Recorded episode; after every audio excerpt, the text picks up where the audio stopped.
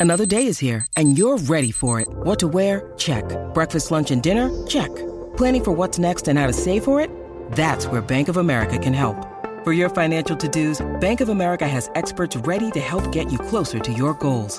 Get started at one of our local financial centers or 24-7 in our mobile banking app. Find a location near you at bankofamerica.com slash talk to us. What would you like the power to do? Mobile banking requires downloading the app and is only available for select devices. Message and data rates may apply. Bank of America and a member FDIC.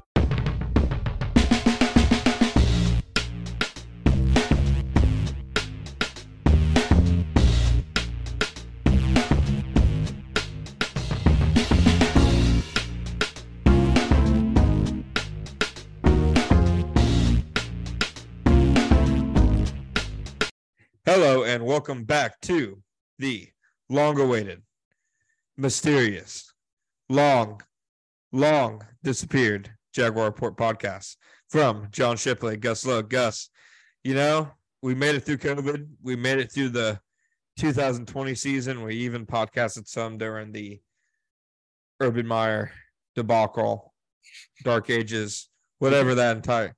Yeah, no, we- unfortunately.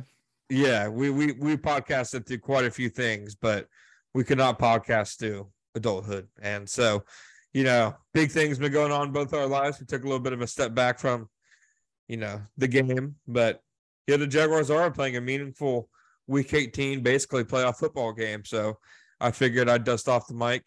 You would dust off the old noggin. You know, That's what I said off Yeah. this occasion. Exactly, exactly. But hey, we're I'll back, man. In the corner.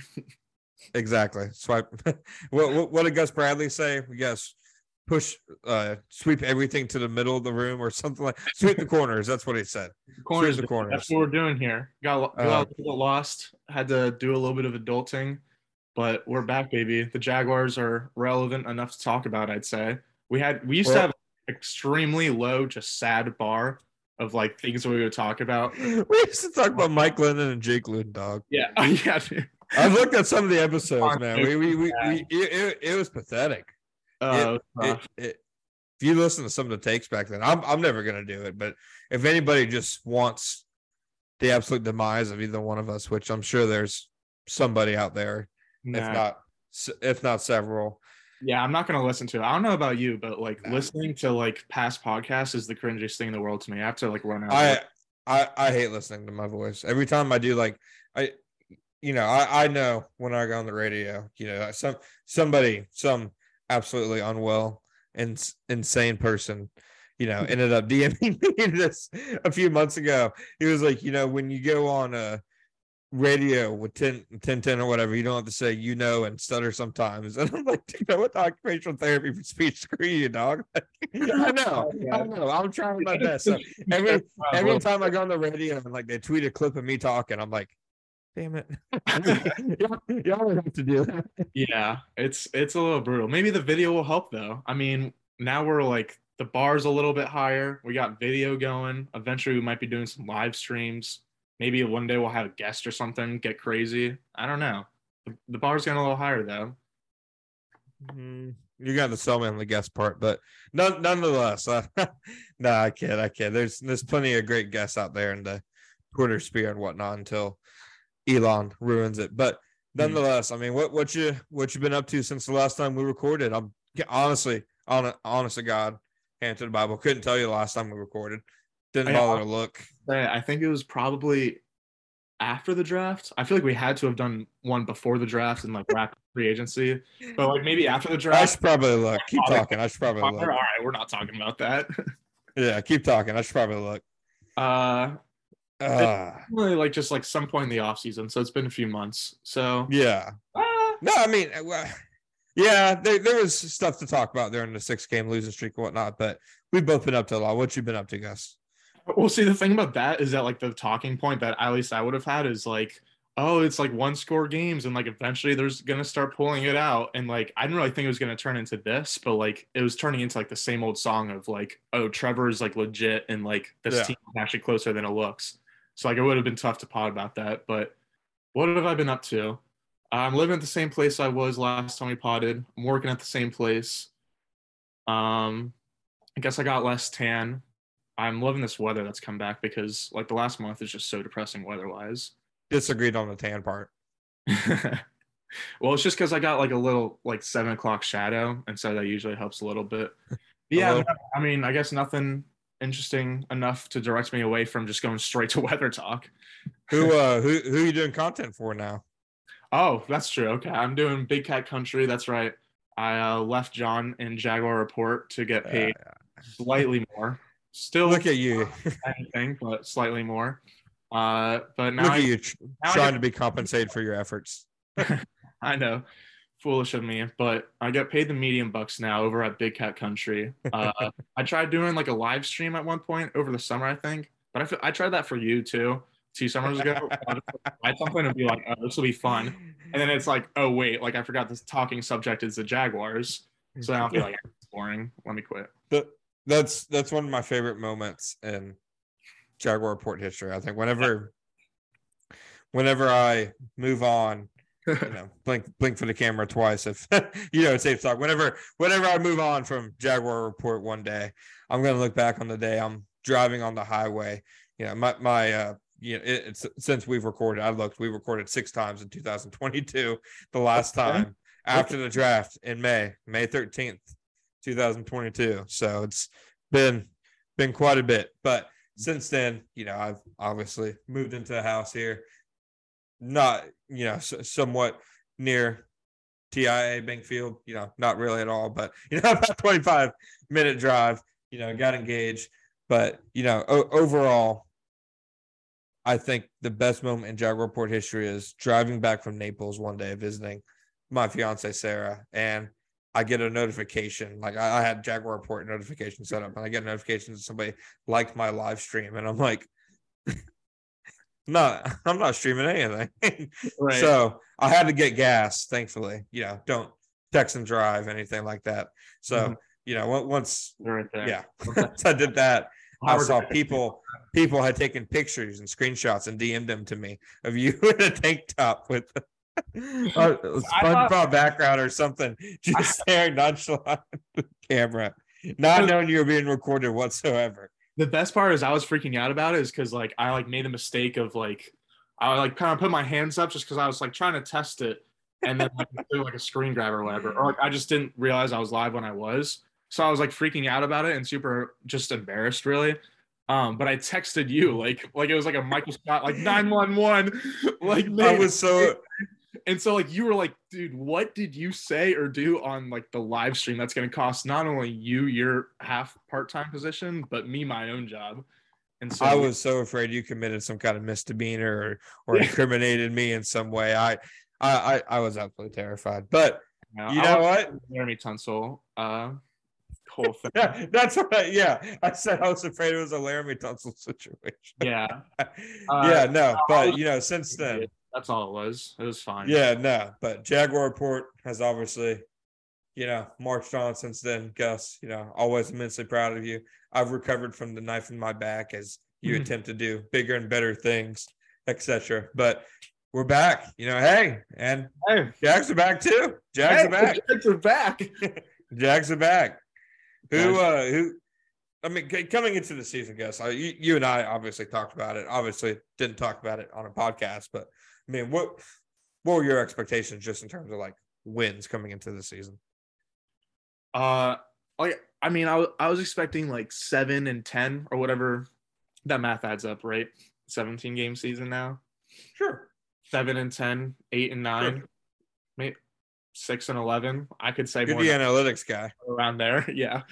Yeah. Uh, do, do basic addition. You tell me numbers, guy. the thing is like I, I honestly didn't really have a hot take because like my thing was like the Jaguars are gonna improve and win more games, but like that, Yeah. was, that was a no duh.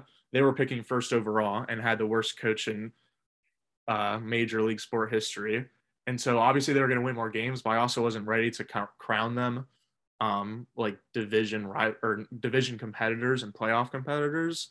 I thought it was gonna be like a little bit of a middle ground. I thought 2023 was when it was gonna be like okay, like if they don't make the playoffs, it'll be a disappointing season. But I was kind of willing to give the whole team like a year to recover from last year. Just but but before I give you my answer, because you said, you know, Urban Meyer, obviously worst coach in NFL history. Is Jeff Saturday the second worst head coach in NFL history? Um, Uh, the answer is yes. If it's no, why why are you wrong? I think I just gave a perfect answer though. The answer is um yes. It's not yes because like I had to think like is there any like other like just like absurd head coaches in NFL history? And there's not. But like I mean Urban Davon Thibodeau should not know who Jeff Saturday, Saturday is. number one. Number two Yeah. gave me a low pause, but yeah, I mean it's pretty embarrassing. Yeah, no. So n- just just wanted to make sure I threw that in there. I'm I'm And I was excited. great guy. I like I liked him a lot. And like he was another guy where it was like, oh, just like wait, they're gonna turn around eventually. And then he, he had never got his quarterback, I guess. You can pin that No, mm. Allard, but mm. No, and you know, I'm I'm- pretty sure they're gonna end up turning to Will Levis or something of the likes. But you know, when- I, I thought coming into the season, I thought the, you know, I I thought the Jaguars were probably going to be third in the AFC South. I thought, you know, just like you, I thought the Colts were, you know, probably going to be solid on the Frank Reich. I still think if Jim Irsay wasn't, you know, a complete kind of quack of an owner, and you know, didn't fire Frank Reich for what seemed like no reason when the Colts were like almost 500, and then their season was still, you know, pretty much alive. Uh, if they didn't do that, you know, who knows what the Colts season, what maybe it would have become. But I had the Jaguars at, you know, I think six and 11. In most of my predictions, I might have said seven and 10. Uh, if I ever said that, that was just a cop out because my real prediction was probably six and 11. So uh, ultimately, you know, they've destroyed the expectations I had. And, you know, I, I obviously how people think about the season will be dictated by what happens Saturday night. But I mean, in terms of the seasons I've covered, I mean, it's been be- beyond beyond the most uh, exciting. You know, it's been an actually a fun team uh, to watch. yeah. I, I feel like it all just comes back to the coaching because like I was really hung up on the quarterback just because like I was like not that like believing in Trevor the whole way was like really that astonishing or hot of a take or whatever you want to call it. But like there was people that were like just like if like if people were like saying comparing him to Minshew, then it's like okay, no, you can't like they're not in the same sentence. It's two different quarterbacks. And so I was like just trying to focus on being like okay, proof that like Trevor's a guy. And last year was like because he was throwing to Tavon Austin in the end zone, and like um so but like like when the weapons that were added were like the weapons that were added that were like good but not anything crazy, not like a Calvin Ridley trade. I was like okay, well, it's going to take until 2023. Um, so like basically, long story short, what I'm trying to say is I wasn't really considering Doug's impact as much. I was like, I remember when Foles came to Jacksonville, I wasn't over the fence, but I was like, okay, at least we have a guy that can throw a spiral compared to Bortles. And so with Pederson, it was the same thing where I was like, okay, at least we have a guy that like can like run NFL practices and has like a little bit of respect. But it's been like so much higher than that in terms of like the bar and ceiling I mean, um, like it's just clear not how just like how much buy-in is in like the locker room, I guess, but just like I don't know what I'm trying to say, but like it's just like that's what I'm trying to say.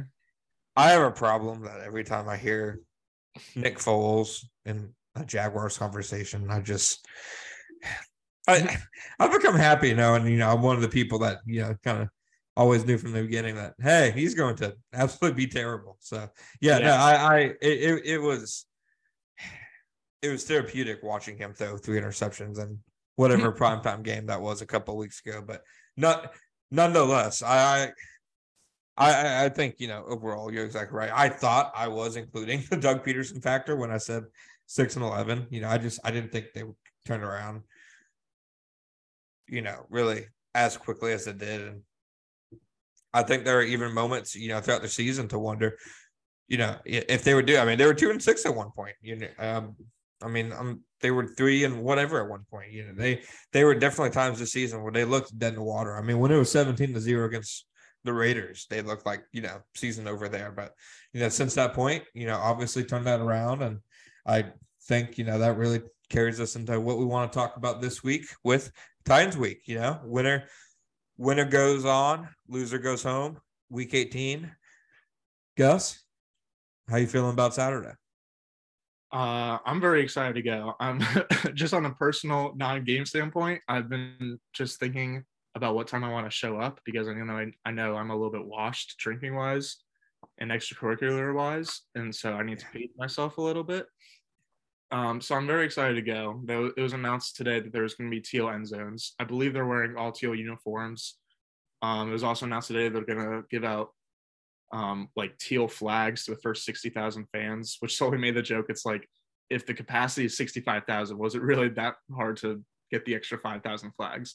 But regardless, uh, it should be a really fun atmosphere. And so, like, like the defense, I think is gonna have to kind of like ride on that energy because, like, I think the defense's progression has been like this season instead of going from a bad unit to a good unit, they've more so gone from a bad unit with a lot of miscommunication and not a lot of good like coaching adjustments to one that's like just like doing better and not messing up and shooting themselves in the foot as much, but then also playing Zach Wilson in the rain and two different quarterbacks in Houston. Um, but I think like the energy from the crowd will be a big factor. give me your give me your honest opinion. I I never have any problem with being, you know, the Razor Ramon, you know, the bad guy, uh, Scarface, whatever it is. Give me, give me your opinion. Do you like the? uh It was always the Jags bit. I well, no, because no. I, I, didn't get it. I was like, I feel like it's like a reference to something that like, like I'm just like not getting. Like it, like it's like a Seinfeld reference or something. Like, or I mean, I said Seinfeld highly. I love Seinfeld, but it was like it's from like an old show, and I just don't get it. So I feel out of the loop. And then someone told me it was a barstool thing. And I was like, so not only was I out of the loop, so I should have felt the way I did. And but it's also like from Barstool. So it's like, no, I hate it. Yeah. Yeah. On that note. Do you love it? Do I love it? I'm excited to get a free teal towel with it stamped on do you, it. Do you, on Saturday. Do you think I love it? Not only do I think I know you already got the tattoo designed so you can put it somewhere on your body. Nah, my uh as you know, my body's a temple. There there will be no ink on. There will be no ink on. On this as home. You know, that's a great line.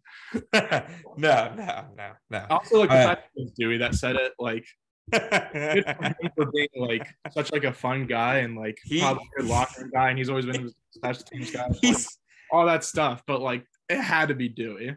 It was he's kind of he's kind of summed up this hot this hot streak. I mean, he's played out of his mind. Like they're literally getting career best performances from it feels yeah. like like half the 53 man roster. Well, it's just that like the ball ends up in their lap every single week now. It, like the Dewey just got oh, an interception off a tip. Dude, did the Foye that was an interception? That didn't count against the Jets where he kicked it. It was a bicicleta. I couldn't do good that. play a video game, let alone in real life, what he just did. What about the uh the Dave, the Davis Mills Tyson Campbell touchdown? Was that was that bad offense, good defense, or both? The Davis Mills who went out what? The when Davis Mills fumbled the ball and Tyson Campbell scored the touchdown in the uh, oh. NFL game the Jacksonville Jaguars played in Week 17 against the Houston Texans. Yeah, that was cool. I, I have no problems with that just because Tyson celebration made me just no, but that that that was that the ball just falling into their lap, or are they oh, yeah. generating these turnovers? Is my uh, question. The, the, worst one was probably in the Titans game in Week 15 when uh Shaq just like popped the ball. I mean, it was a great hit, but it was so like uh, you know, like the whole Dewey thing and like the defense is lucky. So now I'm coming with the oh gosh podcast. He, he, here you are, the numbers guy to tell us turnovers. That's my Tur- turnovers are high variance. Yeah, I get it. It's it's 2014. Thank you, Pete Carroll. But none, none nonetheless. I mean, I, I guess that's you know maybe is that one area you think that the team, you know, coming into this week against the Titans, like you know they have to watch for them because I mean the last time they played the Titans, I think they were what plus four in the turnover battle. I mean the Titans fumbled yeah. three times. Yeah um, yeah, see, that's the thing is that like you can't count on the variance that the Jaguars have had because they have like have had some turnover luck and like they've gotten a lot more sacks, which like I don't know if that's necessarily going to regress, but like I don't know. Um, they're playing Dennis Daley. But like the thing, like that's kind of like why I said the thing about the crowd. Like that wasn't just saying like me personally yeah. go to a game. Like that yeah. actually will like add to variance and like Josh Dobbs making his second career start. Like should we talk about Josh Dobbs for a minute? Yeah, yeah. I mean, what? Why? Why the heck not? Well, mean- so for me, I didn't watch the Titans Thursday night game last week against the Cowboys, so I didn't watch him play at all. Uh, today, I watched a 90 second YouTube video of his highlights, and it was like the best part of my week so far. It was like a it was like a four yard scramble, and then like a screen to a running back for 30 yards, and then um just like a button hook that was like five yards downfield, and it was like set to like this like like back just like background trap beat music that was like like pretty hard. And so like it was like music was good and getting me fired up but uh That- highlights were not. And so that was kind of funny. I I didn't know if there was like anything like i didn't really have any takeaways because i watched a youtube video but i don't know if you saw the game or if you had any like actual real takes about his on-field play. That uh, that was the best part of your week so far. Yeah actually no second The hell have you been up to this week? um I, well i was like churning through film um after work to try Oh to God. I mean, like the that's the hardest thing about adulting is I don't get to force myself to watch Jags film every week. So I was catching up a little bit, and there was like a really funny play that a Jaguars player made. It was like it wasn't K'Lavon Chaisson, but it was like one of those K'Lavon Chaisson plays where he's just like flailing all over the field. And so I was Who trying was to, it? uh, I want to. It was okay. I'll give you one guess and then I'll tell you. Arden Key. Yes, Was there one where he's like stumbling like a couple times and he regains his balance? for like three steps. Yeah, somebody I- tweeted it out already. Ow. You're slow. I like could not stop laughing. So I, and I was trying to post it to Twitter. I'll try to post it again. It wasn't working for me for some reason earlier. Um, but that was number Yeah. one. And then the Josh Dobbs seeing like the hype video for like 90 seconds, like late season lights. Um, that was pretty. The funny. have you the hell's been going on with your week? Have you been getting like just just harassed? Uh, like at work? What do you? Oh, in order to watch. I, I don't know. I- That was the best part of your week. No, jo- watching Josh Uh, was not the like- best part of my week. The Monday Night Football got like postponed. That was pretty. That's true. That's true. That's kind of put a, a little damper on things. So it was like football plays making me laugh today was pretty nice, I guess. Well, now I feel bad. It's okay. Oh, He's doing better. It's all right. yeah. We'll have our editor you- some prayer emojis. Uh, our Yeah, that, that was a funny Arden Key play. That's all I got to say now. so give me your Dobbs takes, if any. He he's watch- better. He he yeah. No, I, I watched Thursday night football and then I begr- begrudging. I can't again the speech. Yeah. pro- yeah, I get it, people. I I get it. Yeah, no, the- yeah. eh, oh, no, I can't. I can't. I can't though. There are just some words I'm going to completely and I mean, and it it's happened in press conferences and interviews, and you can tell that coach or player I'm talking to when it happens, they're just like, "What'd you say?" like, so no, it, it it. My impression of Dobbs is that he's a better option than Malik Willis. I mean, um, uh, in the time since we last recorded, I've you know began coaching youth football, you know Pop Warner style football with you know my dad, Orange Park, Florida, going to be calling plays this upcoming season, and when I watch Malik Willis play, you know, like I'm not trying like the best kind of offense is like an academy offense, dude. Like you know, like the kind of offense I would want running youth Right. football, man. Like I'm not trying to throw the ball ever. Just Right. you know, let your quarterback be like this, you know, complete like and it, it sucks because Malik Willis was a cool prospect. He was obviously, you know, not a good one. I thought I thought going into his last season at Liberty that he would be a guy who could become a first round pick. And then his last season at Liberty was like every week it was like a new like horrible pick six was being tweeted. I mean, it was like never it was like never ending. Yeah. Not but- even just I like mean- just a missed pass. That's like, oh man, he should have hit that. But it, like, yeah, it was bad. No, and it, it's clear you can't have a passing game with him at quarterback. Can you have a passing game with Dobbs at quarterback? Eh. And try more harder, more better. yeah, like, like he's he's a better quarterback and he can run some, but I I will to your point about turnovers earlier. Dobbs did put the football on the ground twice last week. You know, he lost one of them. So I I I I, do think that there will be instances where Dobbs, you know, like he, he, the one thing with him, and I think with a lot of quarterbacks early on, you know, Trevor Lawrence dealt with this. A lot of young quarterbacks, you know, just that feel for the pocket and pressure and not making mistakes in that instance.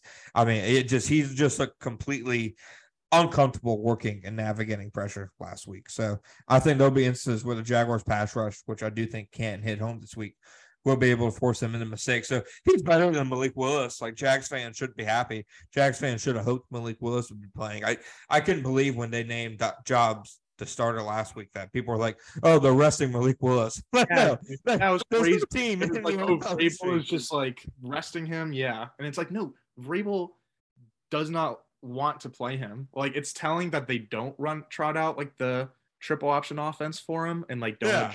it to like just be like pure like quarterback runs and stuff because like it like I think that's like the part of the whole their general manager Robinson getting fired is like he was trying to like kind of build the team for the future for when Tannehill leaves and when after AJ Brown, et cetera, et cetera. And Vrabel was like, uh, I don't want this. I don't want this guy. I want to play my dudes. And so now he's Yeah, playing. it, maybe Joshua Dobbs isn't his dude, but he's not Malik Willis. yeah. I, I mean, Dobbs probably played better than you would expect a guy who was signed off the practice squad eight days earlier. Yeah. You When know, make would the play. Start in like year five, Yeah. however. But I don't think he's that far removed from Davis Mills and Zach Wilson in terms of quality start starter. Nah, yeah, it's like dude, I watched, rewatched the Zach Wilson or the Jets game today, and my goodness, he's like the NFL's Ben Simmons. Like it has to be I- like a confidence thing or like a. I couldn't even I couldn't even take joy in being right by the end of that game. Yeah, like I like couldn't post any Twitter videos. I was like, this is just sad. I feel I just feel for like Jets fans, honestly, even though they're a no, no, I don't feel for Jets fans. No, Jet, no, no. having to deal with that. Like, I wouldn't worse on my worst enemy, Josh. No, no, Josh. no, no. Jet, Josh. I got dogs on my head. Dude, no, every time I ever do anything over the phone, like yeah, any kind of service, they always say Josh. And I'm like, no, what what am I saying when I say John? That's Yeah. not but I, I I, guess similar too. syntax. People John. Yeah. They're like, "Oh, nice to meet you, Josh." I'm like, "Okay, you too, guy." I changed your name in my phone to Augustus. Hmm, nice. It's a good one. You know, I'm Let's glad see. I was skinny as a kid, or else the Augustus Gloop name definitely would have stuck, and I would have hated it so much. But like, I was like skinny as rails growing up. I mean, still pretty skinny, but I was not. fortunately, it, it did not stick. So, Goose. Did any, did any nickname stick? Did you have any nickname growing up? Uh, my dad would call me Goose until he like would he would scream it on the sidelines, and it got me embarrassed. So I like had to tell him to stop, and then he just stopped using it altogether. So I still feel a little bit bad for that.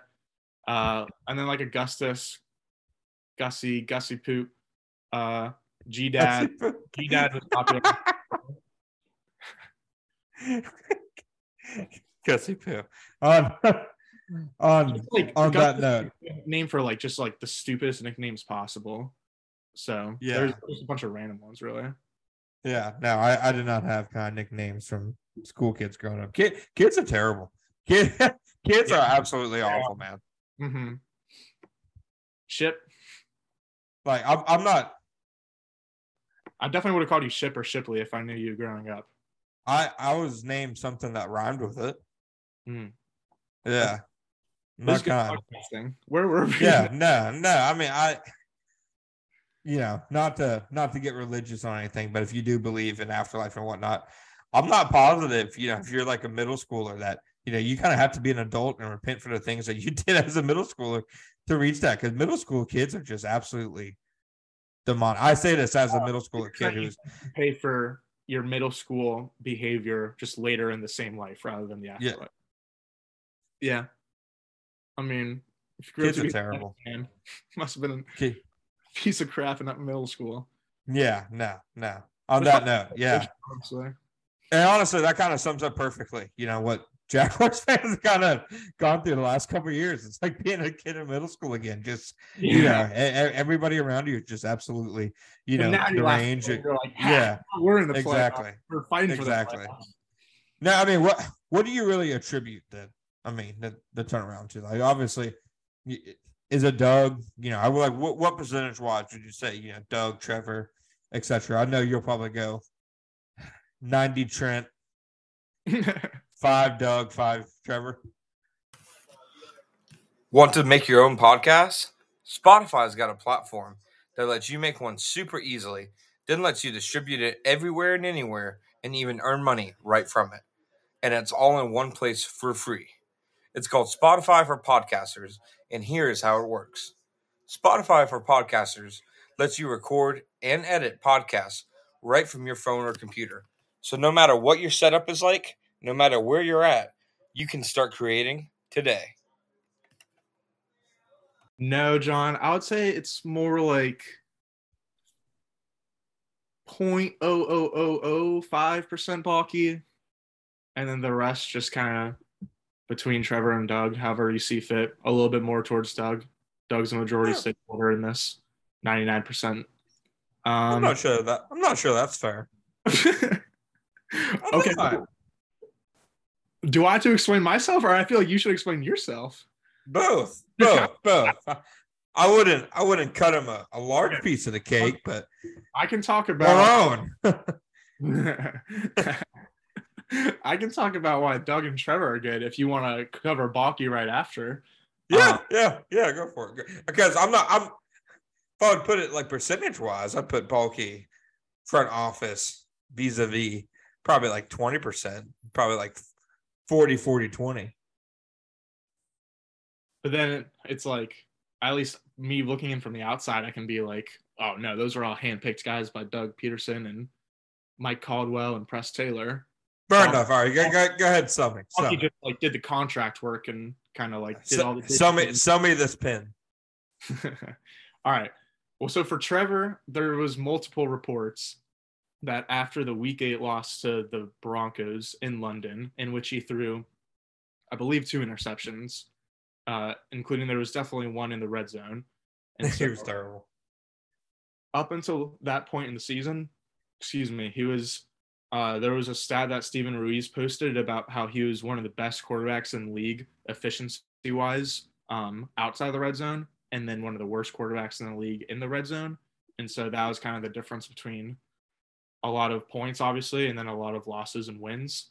Uh, and so apparently, as I was going to say, reportedly, per multiple reports after the Broncos game, teammates came up to Trevor and was like, dude, you got to get it together, basically, to paraphrase. Um, and when I first heard that, I was like, really? Because like I was like a Trevor guy, so I was like, like yeah, he can do better, but like he's still like the Jags are among the league leaders in team drops. Um, it's clear like they're like maybe a little bit better of a receiver group than last year, but not by a whole lot. And so I was like, I don't know about that. Uh, but Trevor himself has said that like lit a fuse under him, and like I would have thought that it would have been a detriment to his confidence, honestly, but it seemed to kind of spark something or snap something in him. So he's been lights out since then, in and out of the red zone, and has just been playing with like kind of like a confidence and a rhythm, I would say. Because that was one of the biggest things. It was like whenever he was like inaccurate or just bad before this stretch, uh, it, like it felt like he was like just like forcing passes, um, rather than just kind of like playing in the system and playing loose, sort of. And so he's got a lot more confidence and is just playing with fire beneath him, whatever else you want to throw out there that are phrases like that. But I yeah, so like he he's just kind of like been on a different level. no, and I agree with that. And I think, I think the turnaround was Ryan Fitzpatrick saying he he wasn't an alpha. I mean, if Ryan Fitzpatrick said I wasn't alpha enough, then you know I would. It, like, Ryan Fitzpatrick. Like, that sparkly, like ridiculous outfit he has on too with that beard. That I is- saw Bo- Boomer, however the Bengals quarterback, NFL, whatever his name is, Yeah. uh, s- s- said some interview the other day that Mac Jones has like a d bag, you know, kind of nature to him, and I'm like, dang it, Boomer, saying that. dang, dude. yeah. No, but I, I it, it, I, I think, you know, a lot of credit obviously goes to Doug for, you know, I last year showed that not every coach can get, you know, the most out of every quarterback. You know, like Trevor Lawrence, like probably every other quarterback on this planet outside of maybe, you know, a handful ever, you know, is not coach proof. Yeah, I mean, there there's a way there was a path to ruining Trevor Lawrence, and you know Urban Meyer set forth on it. So I think obviously you have to give Doug Pederson credit for being that coach who you know kind of unlocked Trevor Lawrence. You know the best parts of his game. I, I think you know play action passing, you know RPOs, you know something he did a ton of at Clemson. You know so, something I. I, I I miss real football, you know, non RPO football, but you know, it it's here to stay, and the Jaguars are fantastic at it. And I, you know, overall, I think Pederson just what he's done to build around Trevor. I mean, dudes are open. Like you pretty much on any given play, like somebody's open. You know, Doug's done a great job of, you know, really the bread and butter. Like you know, maybe he might not do anything absolutely insane that you're going to see. You know, some self-appointed film junkie on Twitter Blue. You know, that's going to mm-hmm. tweet about that week, but it works. You know, I mean, he's he's a football guy. Yeah, dude. I mean, it's a great student and a great tutor because Doug kind of gets all the answers to the test and is like just like talk about putting players in a position to succeed. Uh, he's yeah. done that for key, and but like for, for his part, like the test is made easier by his teacher, but like he always nails what's given to him too. I, I will say the front office and Baalke deserve credit for the free agency class because it was a class that, you know, obviously it's elevated by Pederson to an extent, but I think even defensively, as they've put guys in better positions, I think Foye, you know, I Foye don't think we'll agree on that. He's been really yeah. I, I I think normally you see guys with like that many tackles, and you're like, okay, he's probably, you know, mediocre, whatever. I think I think he's been awesome. you know, like over the winning streak, he's been like a hammer in the middle of the defense. So Foye, I think Darious Williams, since they played him outside, like I'm pretty sure you and I probably talked about on one of these podcasts.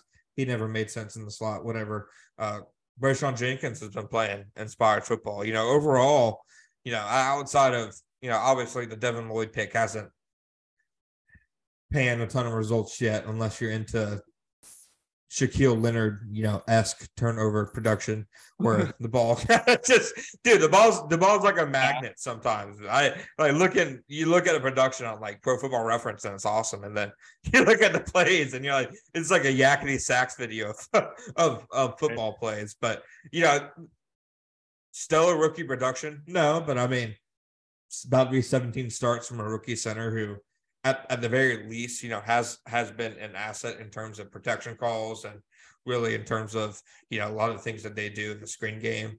Uh, Travon Walker, he's been a plus in the running game. You know, he's started to figure it out as a passer as he's been used more correctly. And just the fact that, yeah, you know, you're right. Doug Pederson, the coaching staff, had a big say in who they added, but there's a reason these guys are coaches and not, you know, in the in the front office. At, at the end of the day, the legwork was done by those guys. So I, I said as somebody who's criticized the front office, uh, you know, frequently. I still, you know, a lot of things to criticize them for, but I think you're seeing this free agency class, in my opinion, has probably had, you know, the best year one results of any Jaguars overall free agency class. I know the Calais and AJ Bouye one, Barry Church, that was probably a good one too, but I can't really name a third.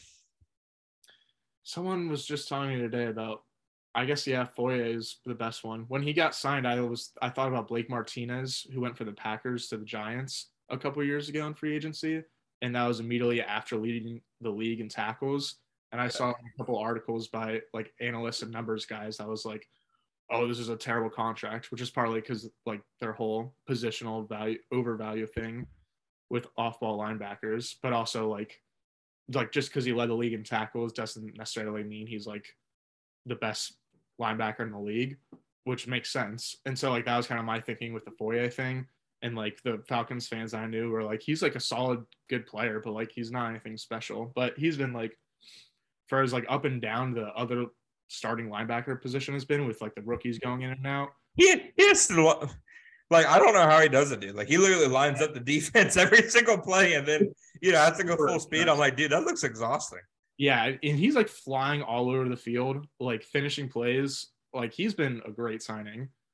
Yeah, um, no. So I, I I think we we'd agree that most of the credit goes to, you know, Doug and Trevor. Obviously, you know, we've talked a little bit about things that you know maybe aren't quite as sustainable. I think we probably agree that overall turnovers. Are, are there any, you know, as you've been grinding through film over the last couple weeks, or is there anything that you really, you know, things that have caught your eye, things that maybe have surprised you, or individual performances that you know you, you really think are noteworthy?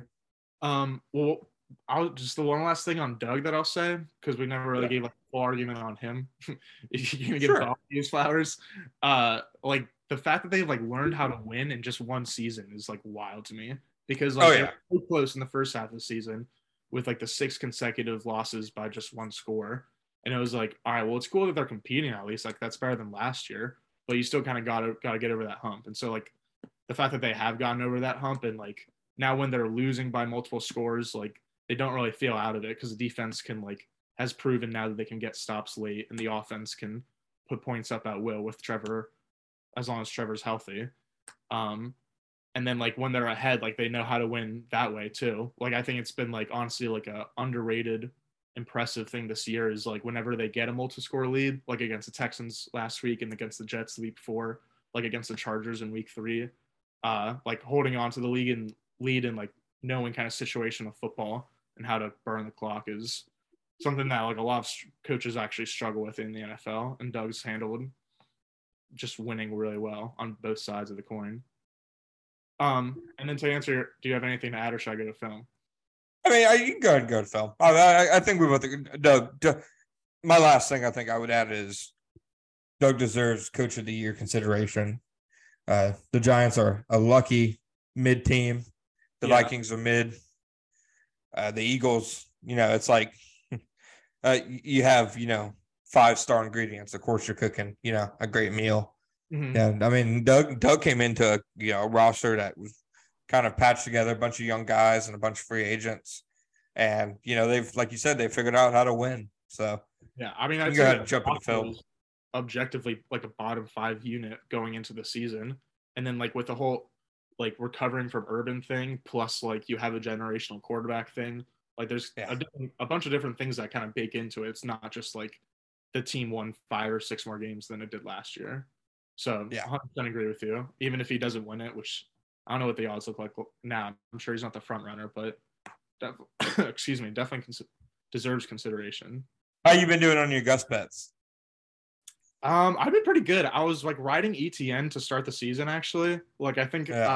uh, at one point, like I was like really good on him, and then like not awful on everything else, but like losing wise. And for most of the season, I've been like really like weirdly close to 500, and so I've gotten a little bit above that. But like I will take that, dude. Like it would be like cool if I could like kind of like actually like boast about it and like maybe one day make people pay me for it.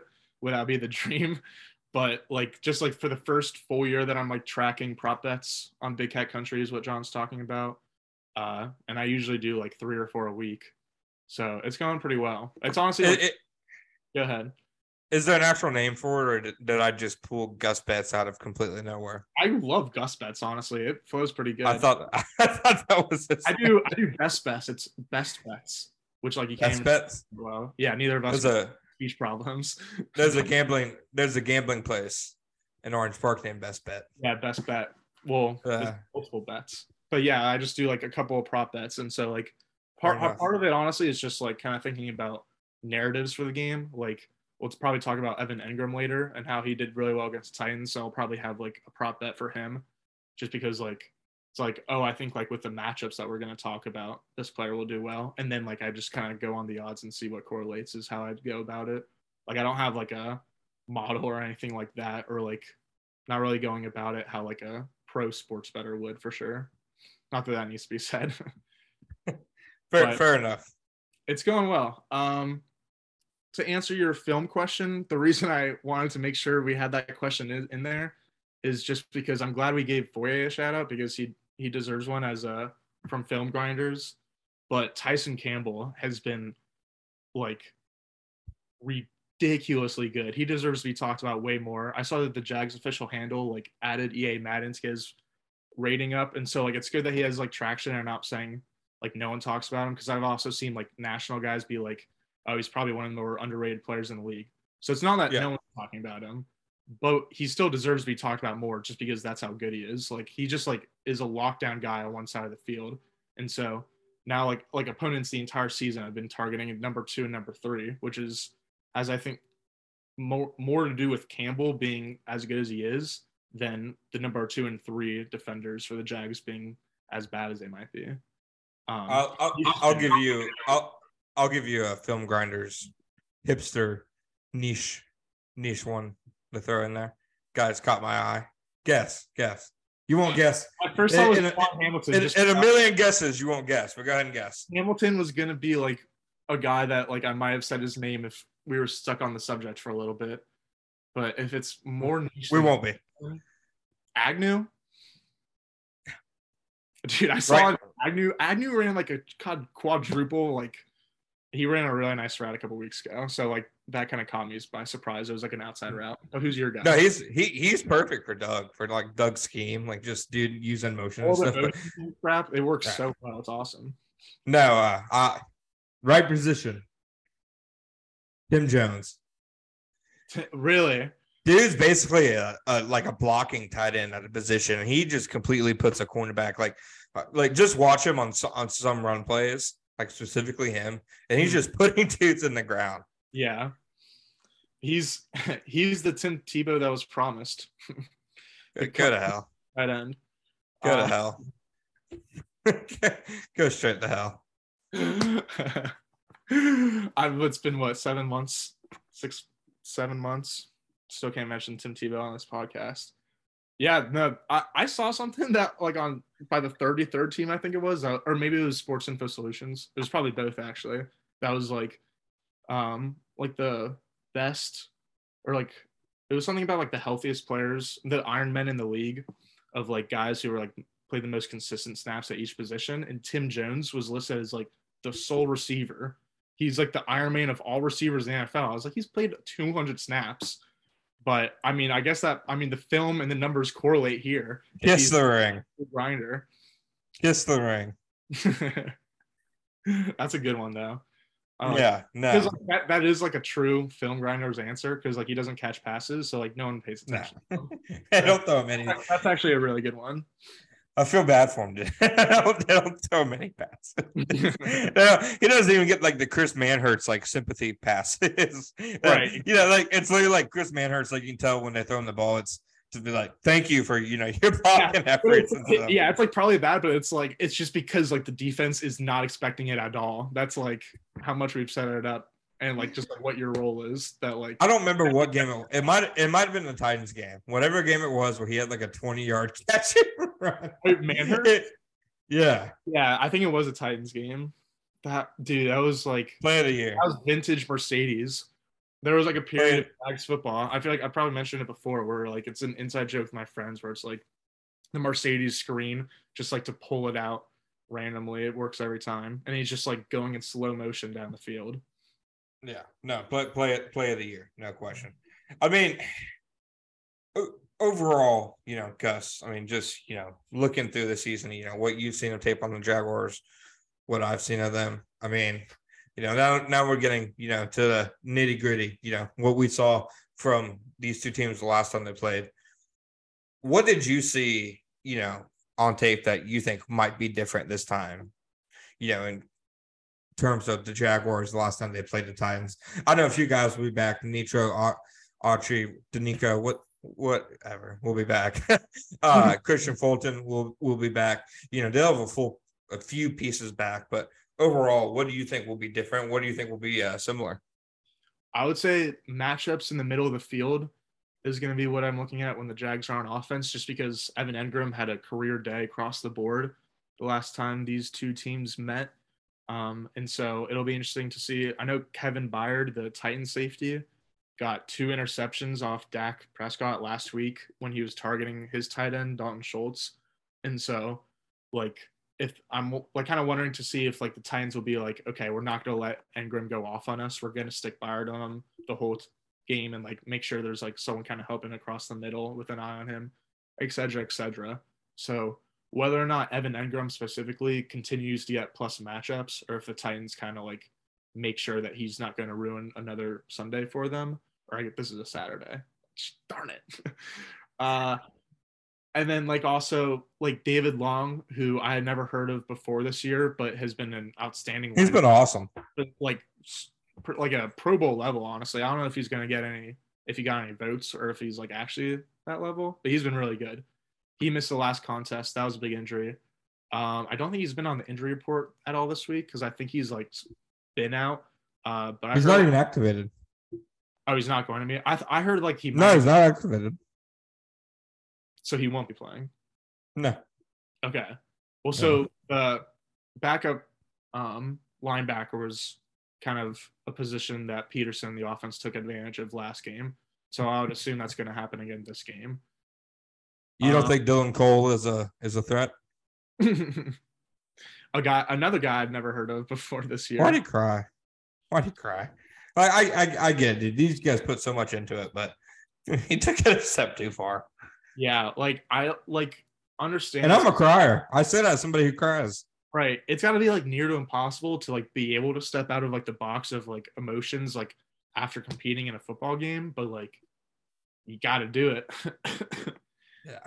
Um let's see other film takeaways and matchups. I would say like I Shatley got bullied a little bit in the last game. Lawrence got pressured 13 times and at a 30% clip, each of which were the highest marks in a game since week four against the Eagles. So um like the the whole season really, but especially like in the half in this like stretch that he and the team are playing really well. They've been really good at getting the ball out late. So you'll see, or getting the ball early, excuse me. So you'll be see a bunch of stats that are like, oh, and under 2.5 seconds to throw. Trevor Lawrence has been awesome. And so that was part of the Titans game is that like there was a lot of hurries, but not a ton of sacks. Not that I remember at least. Um, and so like just like continuing to make sure there's answers to the test, that whole thing, and like getting the ball out quickly before Shatley and what other whatever other weak links there might be, especially with Simmons probably being 100%. Or yeah, no, I, I I'm interested to see how much of an impact Christian Kirk has this week because you know, kind of the beauty of Christian Kirk's role in the Jaguars offense is, you know, not there aren't that many, you know, number one cornerbacks who are defending the slot consistently. You know, so it, Christian Kirk normally is drawing a team's second or third best cornerback, and yeah, against the depleted Titans secondary, I'm interested to see you know how much of a role he has. I, I, I think it's probably going to be tough to run the ball again. I, I, I think against Houston, it was just a matter of, I mean, he, Gus, you saw the tape. Houston, Houston did not show up to that game. I mean, like, no, they did not care. They they they waved the white flag. Like once once they didn't get that first fourth down, they they just kind of right. Yeah, that's exactly what it was. It was like they were like trying so hard on like these like I formation, heavy personnel, just like run up the gut. And so they got the first first down, and then like everyone in the world saw it coming on the second one. Yeah. So, no, so I game was over from there. I'm interested to see if the Jaguars pass rush. I I think the interior pass rush has been a lot better in the last couple of weeks. You yeah. know, DaVon Hamilton's, you know, made a difference. Uh, Roy Robertson Harris, I think, has played his best, you know, f- football. Yeah. What, what, what's funny about that? That what's the biggest spot? No, just like, like it was nothing that you personally said. It's just that I was going to mention him earlier with like your whole Baalke stick of like free agents that like, dude, he yeah. was. I like forgot he existed in the first half of the year. He just wasn't doing anything. But you're like that was like one of my biggest takeaways from the grinding film I've done this week was that he definitely has shown up in recent weeks. And like, if you want, you want to make the argument that they've played terrible offenses with terrible quarterbacks and terrible offensive lines the last two weeks. I get it. I mm-hmm. agree with you, but they're playing they're playing the same team this week. You know, like I mean, Robertson Harris has been dominant the last two weeks. I mean, I think the Titans have what one original starter left on their offensive line. Yeah, I I was like looking up Titans stuff today, and like they, I they just keep complaining about their left tackle on it, like Days or Dawes or something. I think. Um, Dennis Daley. I was gonna say Josh Allen is like probably my player to watch on the defense this week because mostly because like he's gonna have that plus matchup on uh, the left side, which is like where Travon got the strip sack against Tannehill in the Titans game. And sure, there was a bunch of other pressures kind of coming from that side. So if Allen is able to take advantage um, I agree with you there. It's kind of like take advantage of that left tackle, but then like can the interior keep it up after the past couple weeks? Yeah, no, absolutely. And I, I think obviously, I mean, the, the Titans' game plan, it's not going to be anything revolutionary. You know, they're probably going to come out with some, I mean, some trick plays. I mean, hey, week 14, you know, uh, what was the first play? It was like a flea flicker. You know, that was Right. when they had the, do flea flickers against the Jaguars. It's funny.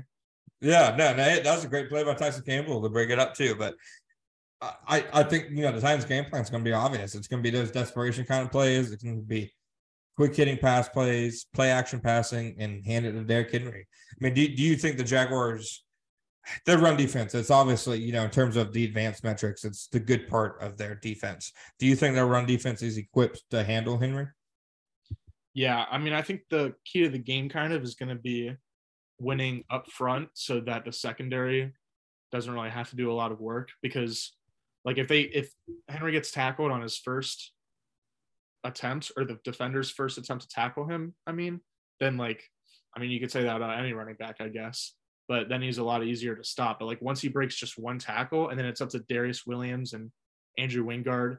I mean, I guess Wingard won't be starting, but like once it's up to that, them, like Cisco and Rayshawn are both like missed so many tackles, even as great as some of their other tackles are. Um, so like I'd say like kind of just like containing him and making sure he doesn't get let loose and gather up chunk plays. But like the Jags, honestly, for the last season or two, have been pretty good at stifling Henry and kind of limiting that. I mean, game scripts and the turnovers definitely helps in the last game, but and he definitely had at least two big game big runs in week 15. But again, it'll be up to the interior D line to kind of shoot gaps when they're in odd fronts and get to get that get up there in a hurry, especially helping out the He- linebackers. I mean, Mumu is better than Lloyd against the run, but like that's not Let's call really him Moo Moo. Muma. Yeah, Moo It sounded like Moo. Mumu. Yeah. No, here, here's my super sophisticated key to the game. The only way the Jaguars lose is if Trevor Lawrence is an idiot. No, that's uh, unless he has some like backbreaking interceptions or fumbles. I just I don't think they lose this game, man. Yeah. Which yeah, he's fumbled eleven times this season, and what like like four times in the last three games or whatever. Like Yeah. th- there's definitely some precedent there of him, you know, doing something careless with the ball because I mean, just the way he plays, I mean, he, he's so advanced in terms of his skill set, but he still has kind of like that gunslinger, like I could do whatever with the ball, Yeah. you know, kind of thing. So, but otherwise, like to, to me, if he protects the ball and I don't know, it, it, Doug Pederson, he, I don't think he ever wants to play it like obviously the last two weeks, he's kind of taken his foot off the gas pedal a little bit because he's kind of had the opportunity to, but I don't think he'll many times he'll be the guy who's going to like rein back on the quarterback and like run the offense like in spite of the quarterback, you know, especially with a guy like Trevor. But Yeah. man, in a game this big, you know, do you, do you maybe you know try to lean on the running game a little bit, some of the RPO stuff, so like maybe kind of take it out of his hands a little bit because of the turnover issue, or do you let him kind of just let it rip? I mean, it kind of just depends on like how the game is going. I think because like if it's like the Texans game where they they kind of just like in like the Jets game too, where they like almost like run away with it at a certain point and like have a bunch of momentum and like the fans are going crazy, then like I think then like he'd almost like want to let him rip because then like Trevor's like like kind of feeling it and like wants to kind of like maybe not put on a show, but like he wants to do something.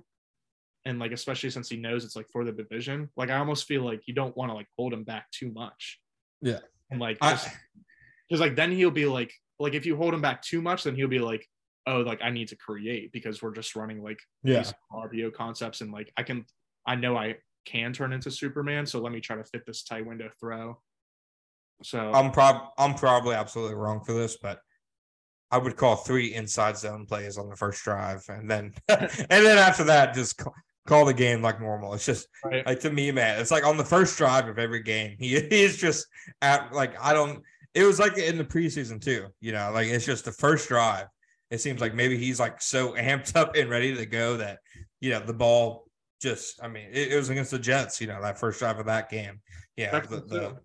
Yeah. So, yeah, there are definitely instances of you know kind of some ball security issues, but I'm with you. I, I I would do the same thing they've been doing. I mean, Trevor Lawrence uh, has been, you know, if you if you put together the numbers and the tape, like you know, the numbers would tell you that, yeah, Tua has been, you know, arguably the best quarterback in the NFL this year. Uh, that obviously isn't true because, you know, what do your what what do your eyes say? You know, I mean, what what like watch the actual game. So if you're watching the actual games, what was that? McDaniel's playing quarterback. Exactly. Yeah, son, right? Exactly. Like, yeah, credit like two is probably two is like yeah, top twenty starter in the league, but I I I, I know that that little dot in the top right of the EPA graph is fake. I know that.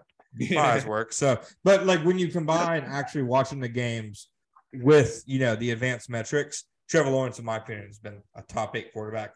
You know, throughout this year, yeah. I think you know you you- you gotta let you gotta let him play. I mean, the Titans defense, even with Simmons and Autry and Fulton back, I mean, it's not the eighty-five Bears. Like, yeah. And it's uh, like it- don't hold back like your star quarterback. I, like I think that's what you're saying, but like like if like you're holding him back and trying to calm him down for this game, like when are you going to let him loose? Like I get that he's young and he's going to have a lot more games left, but it's like have them grow out of it now rather than stop being scared and then go into it.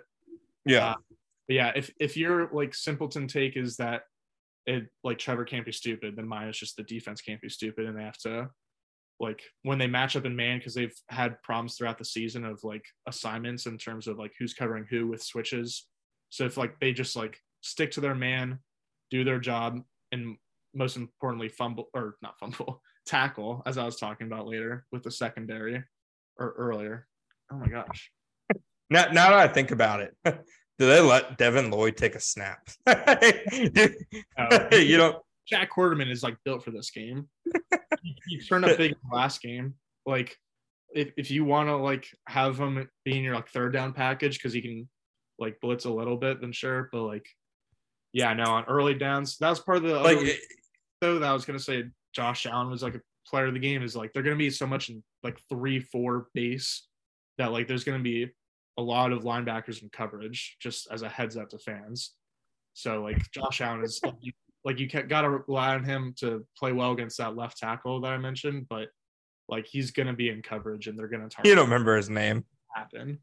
You don't remember his name at all, do you? Really, I, it's it's like it's like a double D name. I don't know. Come on, let's hear it. It's like Dennis Daley. There you go. There's, I don't know. Yeah, yeah, that's his name. He's he's a he's a finely tuned athletic machine, sacrificing you you know it all on some. No, but no, yeah, no, he's he's been horrible this year. But nonetheless, you know, I I I would agree with you generally. I think yeah, the big thing is if you want to just like avoid like that like mental hiccup, like we're like, oh crap, I was supposed to be covering this dude. Now he's wide open for a touchdown. You know, that's why I make the Devin Lloyd comment because if anybody's you know liable to make that play, you know, it's probably him as expected. You know, he's a rookie linebacker, but I I just think defensively, as long as Henry doesn't gash them, I don't think Dobbs. if like if like we're podcasting next week and like we're talking about how Josh Dobbs beat the Jaguars and not Derrick Henry, then like then like then it must be like a freak game where like they won the turnover battle four to zero or something. I don't know. I I'm, I agree with you though. Yeah, no, I, I, absolutely. So, I mean, overall, you know, we've we've kind of looked at this from every angle. You you got a you got a score prediction? You willing to put your money where your mouth is? Uh, oh yeah. Well, yeah. yeah, yeah, yeah. Very heavy. Yes. Um, yeah. Let's hear it. Uh, I said 27-20 in a group chat the other day, I think. So I'm gonna stick with that. Uh, I- Twenty-seven twenty. no, I'm not gonna stick with that. 30, 30 to 20. They'll win by more than that touchdown. I just think it's gonna be closer than like it has been like against the than week 15 in the past two weeks because like they're a little bit healthier and like Vrabel just like I feel like a Vrabel team isn't gonna like just turn around, lie down. Uh, If if Josh be- Dobbs if Josh Dobbs puts twenty points on them, then they will have a long weekend the next weekend. ah, dude, this I'll I don't I think they could. I don't think 20 points is that low against the Jaguars defense. Like they got turned beat up by Jared Goff, man. 34 to Dak, even though he had threw two picks. Yeah. Like Pine scored 22 with four turnovers, and then the, the last two weeks happened. I don't know. Like I I'm I'm expecting the Jags to win by multiple scores, but for it to be a lot closer a game than some people seem to think it might be at the same time. Is that a good vague take that like isn't a real answer? It is. It is. I'll, I'll accept that one. 27, That way, come out on top either way. 27 16. Okay, so like the same thing. Yeah.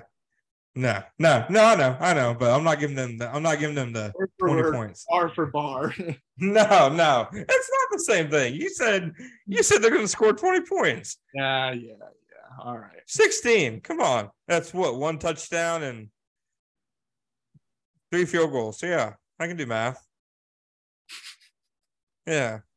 Come on. That's trying to that's think not- of like specific game takes that I have, like anything weird that happened in the game, like a Chris Claybrooks like punt block. We've been so vindicated by by him over the last month. He is Yes, that was like the one thing about like like how low our bar was when we were talking about Jags last year is that we were just talking about special teams. He's good, man. Chris Claybrooks, good gunner. elite gunner. Elite mm-hmm. gunner. That's why you can get rid of Rudy Ford because I mean Chris Claybrooks is is better. You know, like he doesn't have the stupid penalty every other game that Rudy Ford had. He was a Caldwell pick, right? Or was that Baalke's first? Yeah. pick? That was 2020. that's the one thing I forgot to mention earlier. I know we're about to get out of here, but like my one criticism of Baalke now, that's like more of a thing for the off season, is that like the day three picks have just been horrendous, and like there's no depth because of it, and like Jags injuries or and la- lack thereof, I mean, has kind of hidden that this year. But like that's why they keep signing like okay dudes for 10 million a year because their day three picks give them no depth. So I Oh. that's why I'm looking to see in the future from Mr. 90% of the Jag success. Oh, come okay. If if you want day three picks, I think you're gonna get them the next couple of years. I I I I I I think they're gonna s- try to stock up on draft picks as much as they can and kind of make that their new, you know, way to kind of restock is just going purely draft. Yeah. We'll see. Yeah, yeah, we will guess. So, but I mean, you know, we both ultimately have them. I mean, what percentage do you put it at that they they win this game? Like, what what's your confidence level at? Give me give me that percentage. I'm at like an 85, which is like the higher it gets, like the lower gets, because it's like, wait, it's a trap. And it's like, oh, like they're gonna get embarrassed and like the like fan base is just gonna be like so sad and in ruins and like then everyone's gonna be like, oh, it's the Jags until it's not, or they suck until they don't. Uh so yeah, a healthy, a healthy 85% confident level. I'll give you. Oh no, no. I, I I was gonna say ninety, but that's too close to your answer. So I don't want you to think that I'm just saying that. Yeah. oh yeah. Yeah. So so I'll I'll go with the eighty five. I'll I'll spot you. Okay. I'm trying I'll to spot- I, I I I don't think like I completely get why anybody is nervous about this game. Like there is zero reason anybody should have confidence just in terms of what the Jaguars have done in the past. But I think Doug Pederson's too good of a coach. Trevor Lawrence is too good of a quarterback, and man, it's it's Josh Dobbs. Like yeah, that that's a good final takeaway. It is Josh Dobbs. I'm trying Yeah. to figure out now. Ah, never mind. I can't find it. what's What- that guess? What the um like ESPN FPI percentage? Oh, holy cow! I am a numbers guy. ESPN Analytics gives the Jaguars an 84.8% chance to win on Saturday. I think we both said 85, so we're number guys. Oh, This is an anal- analytical podcast. Yeah, what would you even call that? A median? I don't know. Before we uh, close out, we wanted to, you know, always give credit where credit's due. Gus for the fantastic idea of we're going to take questions on Twitter again. You know, we like to, you know, when whenever we're going to take almost a complete year sabbatical, we're going to make sure we come back and get the questions and answers that you, the fans, deserve. So, Gus, you know, I I got right here. We got a couple. You ready? I'm ready.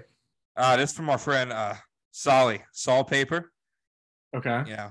great, great, great follow, great account. Would like to know how Gus is so handsome, even with eyes in the back of his head. Basketball emoji.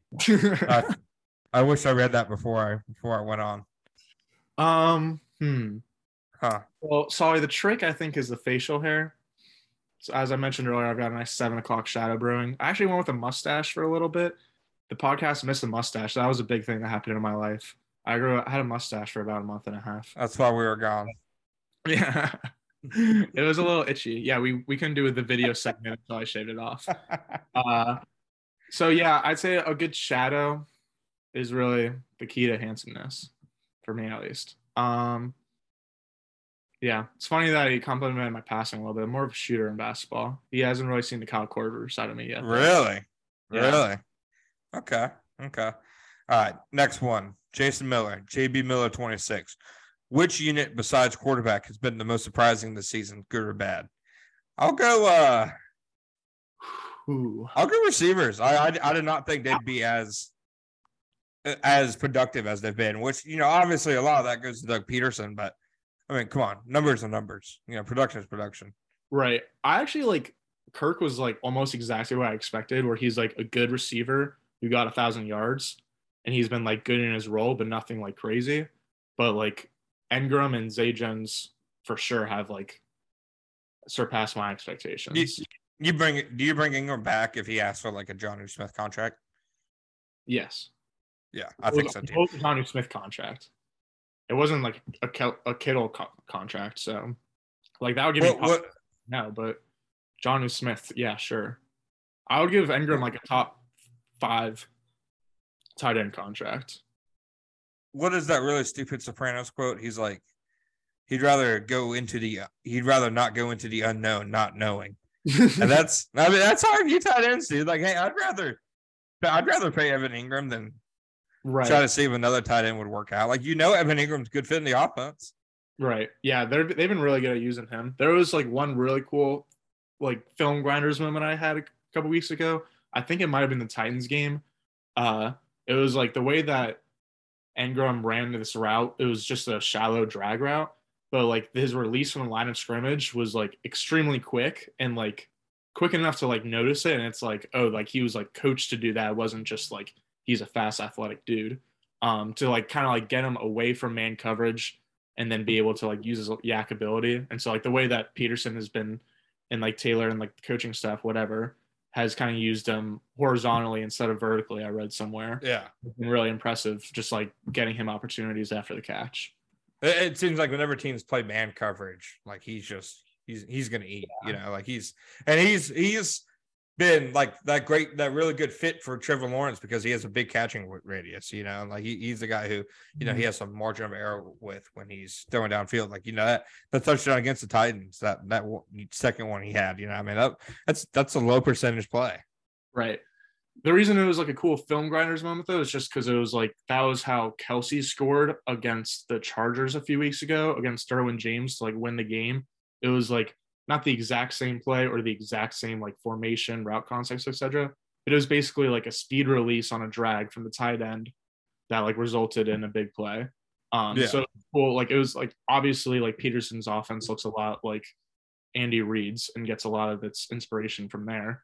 Um, but like to then see that like, oh, Engram is being used like Travis Kelce, who's like arguably the best receiving tight end of all time, for them to be like in using the same kind of way. It's like obviously Engram can't do all the things that Kelce can do, but to see that was pretty cool. And I think it was like shows his worth a little bit. I'd say, as you said, don't want to go into the unknown, not knowing anything.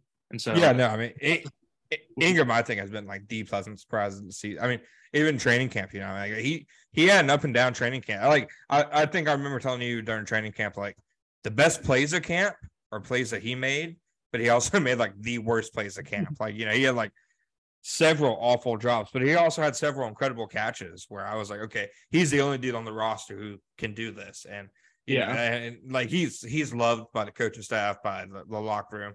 He's a super hard worker. I, I I think just in terms of that's the thing that to me has stood out about the free agency class is normally the issue with free agency isn't the fact that you overpay because every free agent is is overpaid. Yes. Like pre, like other than the market guys, every single guy's overpaid. That's you factor that into them being free agents. It the issue of free agency is adding guys who aren't like cultural fits. You know, like like the problem with Carlos Hyde wasn't that he was overpaid. They did overpay Carlos Hyde. The problem was that you know he, he was nobody liked him. You know, like he like I've told you before. You know, like he, he had a, a, a nickname. You know, around facility. It's just you know he's a guy who loafed. You know, like the issue of free agency is most of the time these guys are just they do not fit your organization and the guys they've signed this year are kind of you know the opposite you know it seems like you know down the list like guys are just like you know good fits you know in the locker room Yeah, like that makes the Engram signing so good is that it's just like rare to find both like a clear locker room boost and guy that's like loved in the building, but then also like as you said, Yeah. like someone that like not everyone on the field can do this. Like Yeah. to get like a difference maker on both on and off the field like that is pretty rare in free agency. So that's was definitely a great absolutely all right, all right last last question Uh, wait. do I get to answer? I'll go quick because I was gonna say receivers, uh, but I changed it to offensive line. I'll be honest i thought you did answer yeah of course you get the answer go ahead Well, I don't. I guess I did take the first one, but that was kind of directed towards me.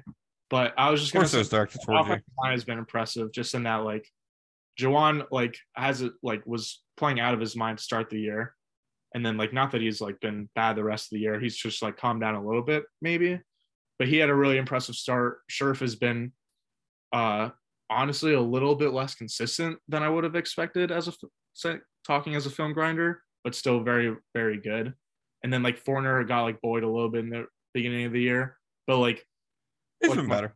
my overall yeah he has been better. My overall point is that like the jags have kind of benefited from continuity in the past few years in their offensive line but this year they had new faces and like walker little coming in now Scherff getting added fortner getting added.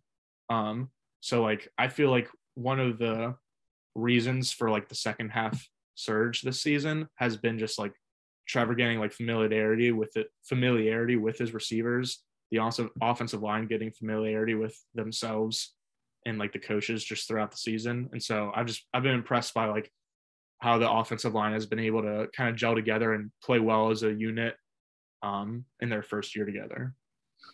I'll give you that. I, I I'd agree with that. I, I think Phil Rauscher has been, you know, in terms of if you want to talk about like just assistants who have done a good job, I think Phil Rauscher is, you know, right up right up there at the top.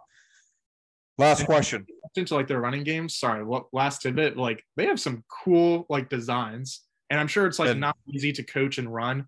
Like they have a lot of stuff in their playbook with like all the They they all the polars. There's like a lot going on. And so like it's they ask a lot, like like they ask a lot mentally from their from their offensive line. right. Yeah. All right, last last question from I'll be honest, friend of the podcast, friend of the show. Gonna completely butcher his name. I'm bad with my R's. R- Rary? Rari. Don't think it's that. Rari? Rari, that's closer. It's either Rari or Rory. I think it's Rari. I'm sorry, Rari, Rory. Apologies. Of He the, seven of the seven listed questionable players on the injury report, in your opinion, is there anyone who's truly in danger of missing Saturday's game On the Titans injury report. on the Jags? Oh. Well, the answer is no, right? Yeah, no, no. Everybody's going to play. I mean, Trevor's been on it. He's been questionable every week since he, you know, since, since he lost a toe against the Lions. Uh, Brandon Brandon Scherff, you know, if, if you watch closely, he's been getting up slow after plays like the last month and a half. So you know, he, he he's on. Dude, no, you're on. 100 percent right. It's just that I was expecting you to say like past three or four weeks. So when you said month I'm, and a I'm half, just saying. oh, I'm man. just You're saying. not wrong. No, but I mean, I think overall, you know, that the big thing with the Jaguars injury report is to know that, you know, like any other NFL team, I mean, they're just they're not healthy right now. You know, I mean, but I mean, are they healthy enough to go in there with most of their starters? Yeah, but yeah, you- you- relatively. yeah, but guys aren't 100%. You know, they, they aren't for any team. They're healthier than the Titans, though. So, yeah, so they, all those guys who are listed on the injury report, they are they are dealing with legit injuries, but they don't have anybody who is not going to play. Yeah, that's like someone in the group chat posed a question: Would you rather have a bye or a home game if you could like choose one of the two? And like I think it was like partly to be like, oh, because it would be like so fun as a fan to go to a home game, but like the answer 100% easily is you'd take a bye week. It's a Oh, massive advantage Oh yeah, no, no. I, I mean, that everyone is hurt. the the Titans having ten days to kind of heal their bodies is, you know, huge. Just because getting that rest at this at this point in the season. I mean, got guys guys' bodies are just like at this point. But I I will say that you know of the seven guys, you know, all of them are all of them are going to play. So no injury worries on the Jaguars front. Gus, as always, you got any hot takes to send us out with? Um, I'm expecting a cornerback round one. Ever since Shaq Griffin went down in the that position, not that it was great before he went down, but like since the Jags don't really have a great coverage guy across Tyson, I've just been expecting cornerback in round one of the 23 draft for a couple months now. So just if you want the correct what's really going to happen right now. I Um, defensive line or pass rusher, I think. Again, I, I I did like a my first mock for Big Cat Country. I did Bryan Bresee just because it's like oh it's like Baalke's gonna take like best available D line and it's gonna be him and everyone's gonna hate it so I'm gonna do it. I'm gonna. it. th- there he took Taven Bryan. it will, I mean, yeah, that's probably just like what was in my mind the whole time if I'm being honest. But yeah, I definitely see that. Um, but just like another like just like super athletic, like swaggy corner. Like I don't even, I don't even know if that'd be like the best quote unquote use of resources, but I mean it's really just going to be best player available. So I like I wouldn't be surprised by a surprise. Um, trying to think if I have any Super Bowl takes. I have a Niners Bovada ticket from before the season, so I'm kind of sort of them. Um, even though I did not think Brock Purdy was going to be quarterbacking for them. Kind of think Brady to the Niners. If you were the Niners, you would do that, right? Or I guess they already said no to Brady when he like wanted to go to them. They were like, nah. Brady to Vegas, in my opinion. I don't think so. Just because of like, I mean, like, like he has a connection with Josh, but do they actually like each other? And like Yeah. that offensive line, I, I mean, I guess the Bucks O line was pretty horrible this year, and they're still in the playoffs. I I I'm I'm basing my opinion completely around the NFL films of Bucks versus Patriots uh last year and Brady and McDaniels had a really warm embrace and they looked really happy to see each other. And then him and Bill were like, okay, bye. them and Bill. I've been I've been watching like the Tom Brady doc that was like not the Tom versus Time one, but like I think he the one on ESPN Plus, and like he had like some comment about like yeah, Josh and I have like gone through some times, but like we were able to like pull together to get like that Super Bowl win uh, against the Seahawks. I think it was part of a couple other ones too, but that's just like for the episode I was watching. I was like, Yeah. oh.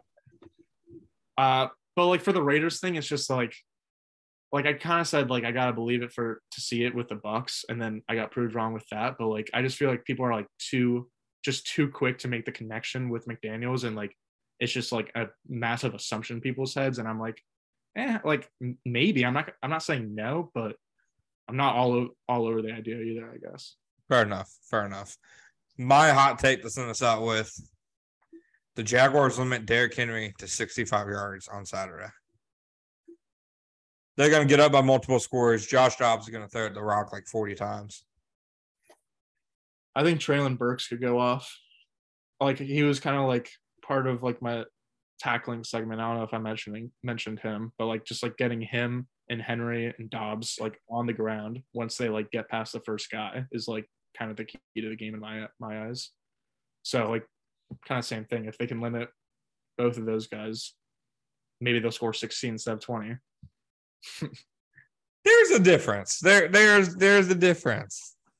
It It's, really it's like a twenty percent difference. There is a difference. There is a difference. No, no, that that's that's a good note to end on. Um, with that said, we'll see next week just who was right, who was wrong. It is our probably tenth or eleventh promise in a row to return next week. This time we'll actually probably potentially maybe even do it. Prob- um, maybe we'll probably mm, well maybe well maybe we'll do it. Hey, win or lose, hell or high water, we're gonna do it. yeah, if Josh Dobbs beats the Jaguars, then like that's more of a reason to do it than if they win. So Yeah. Have Hey, uh, on um, that note, John Shipley, Gus Logue, Gus, say goodnight to the people. good night, people.